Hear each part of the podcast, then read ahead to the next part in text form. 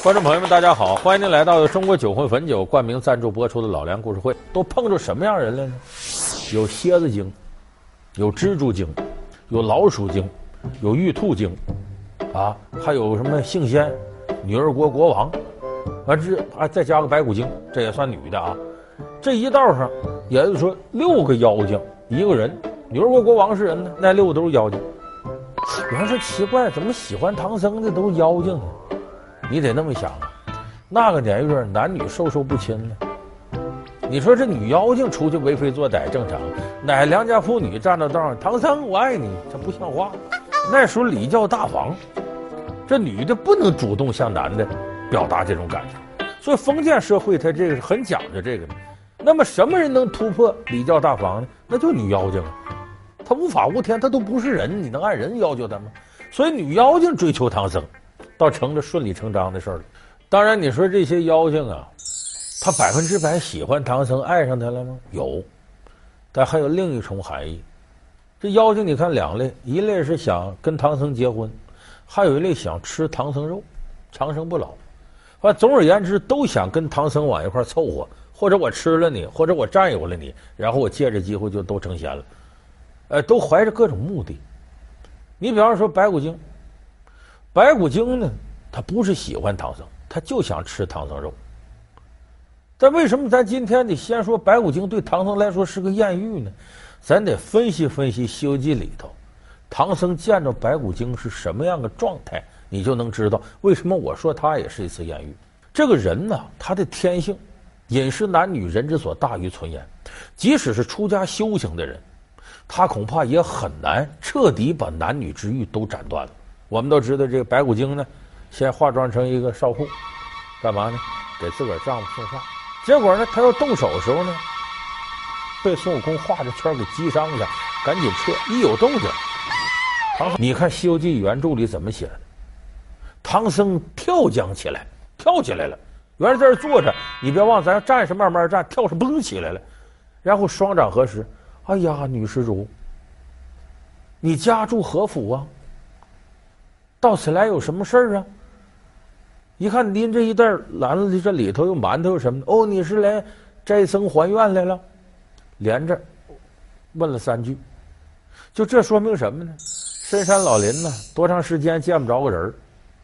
就这个师徒四个人，一下见着个漂亮姑娘，唐僧也愿意多聊两句。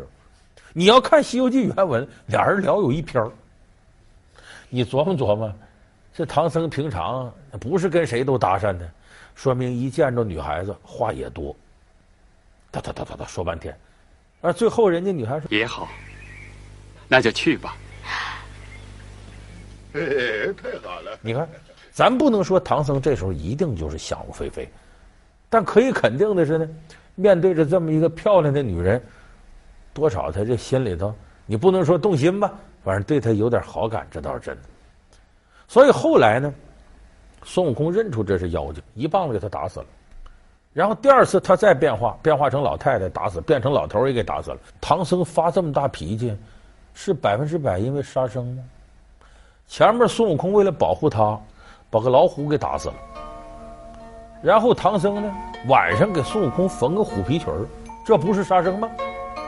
怎么那时候他就不讲了呢？这时候为什么就骂孙悟空了呢？因为唐僧心里头来气，甭管是不是妖精，挺漂亮的人让你给打死了，你这心里头来气呢。但是后来唐僧再遇到这种类似情况呢，他往往出发点并不是男女之情，而是慈悲为怀。这个咱不能糟蹋唐僧。你看啊，碰着那个白毛老鼠精的时候，一开始这老鼠精很厉害，他把师傅甭理他，咱往前走。唐僧一开始也是走吧，走吧，走。走这时候，这老鼠精在后头就喊：“师傅，说你这见死不救，取经何用啊？”这其实就是勾搭他。就里头，爷爷觉得荒郊野外出现个女子不对劲儿，他也防着，但他想的啥？我徒弟在旁边，孙悟空随时能救我。所以这么的呢，这个老鼠精就把他们带着往前走，走到前面有个庙。就在庙里住去，这主持还奇怪呢。阿弥陀佛，怎么师兄还带个女人进来呢？唐僧一五一十把这经过说了。就这么把这老鼠精就搁到这庙里，那么半夜就出事了，一个晚上吃了六盒。那么唐僧后来为什么迅速就摆脱这老鼠精？其实唐僧心里也明白，这女的来路不正。一听说死六个和尚，唐僧知道坏了，咱别的，我可不当那第七个，这葫芦娃就空一个吧，拉倒吧。所以唐僧其实啊，你看着说好像他好赖不分，他心里头有数。真要见到这哪个女的很漂亮，呃，爱美之心人皆有之，他有好感，但是他心里画一趟线，什么线我能过不能过，他清楚。他首先考虑，可别把我这个小命丢到这儿。他会因为这个顾虑很多，他就自动的保持这个距离。但是后来有一个事儿，唐僧这个距离就有点把握不住了。为啥？他碰到的不是妖精，是人。我说到这儿，大伙都知道我要说哪段。女儿国，这女儿国这段啊，这可以说是唐僧修行过程当中一道大坎，是要了他亲命的一道大坎。为啥？这女儿国国王呢？人家来路很正，搁咱现在说良家妇女，名门闺秀，地位还高。女儿国的国王对唐僧又是真心。你要看电视剧这个写女儿国这段，比现在的什么爱情片啊、什么青春偶像剧啊拍的都好，它很美。师徒到女儿国了，这女儿国里头没老爷们儿，都是女的。结果这几个人误了。哎呦，哎呦哎呦，哎呦，哎呦，我老猪要生娃娃了。就这个女儿国国王一听说这个事儿呢，赶紧把这高僧啊，呃，请到这个自己最好的宾馆里边住下来。就这个过程，他见着唐僧，哎呦，这下可坏了，一见钟情，魂牵梦绕，说你长得这么好看？你就说哪个少女不钟情，哪个少男不怀春，相中唐僧了。这一段呢，后来他又请唐僧说到我的御花园一观，俩人啊就跟现在压马路似的，就差手牵手了，在御花园里转一圈，南过美人关，哎呀，真漂亮啊，对我还情意绵绵的。所以唐僧这时候他也动心，可是咱实事求是说，这是电视剧演绎。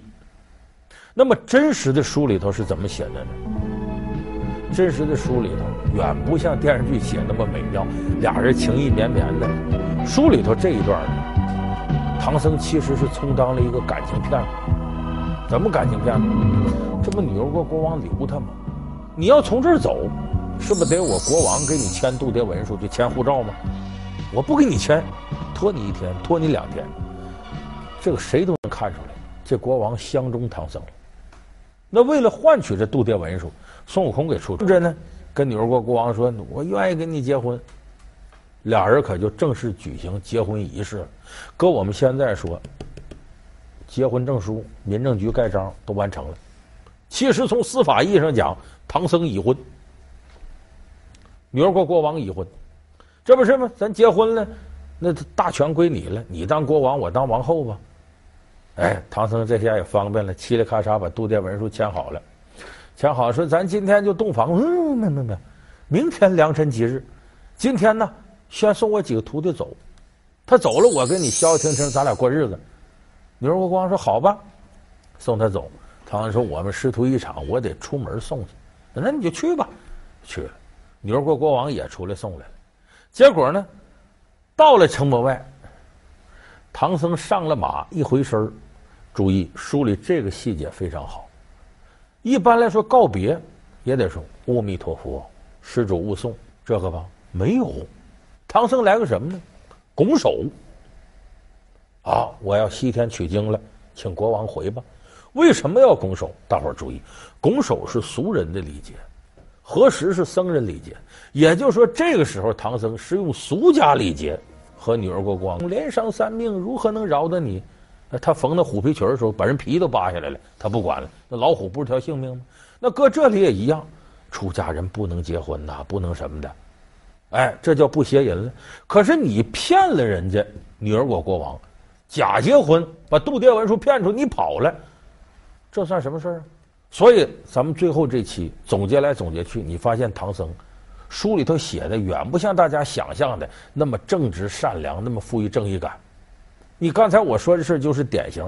最后我们可以得出这结论：他跟女儿国国王确实假结婚，他没有破淫戒，两人也没有实质性进展。可是你话说回来了，不邪淫你倒守住了，不妄语你守住了吗？你最后还不是在这个问题上骗了人女儿国国王了吗？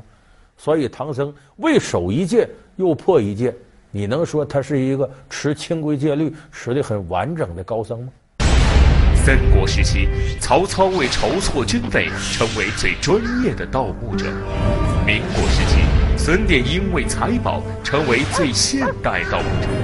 然而，尽管历朝历代对盗墓刑罚严苛，但为何盗墓事件从未停止过？盗墓贼又有哪些盗掘手法？老梁故事会为你讲述神秘的盗墓者。好。感谢您收看这期老梁故事会。老梁故事会是由中国酒魂汾酒冠名赞助播出。我们下期节目再见。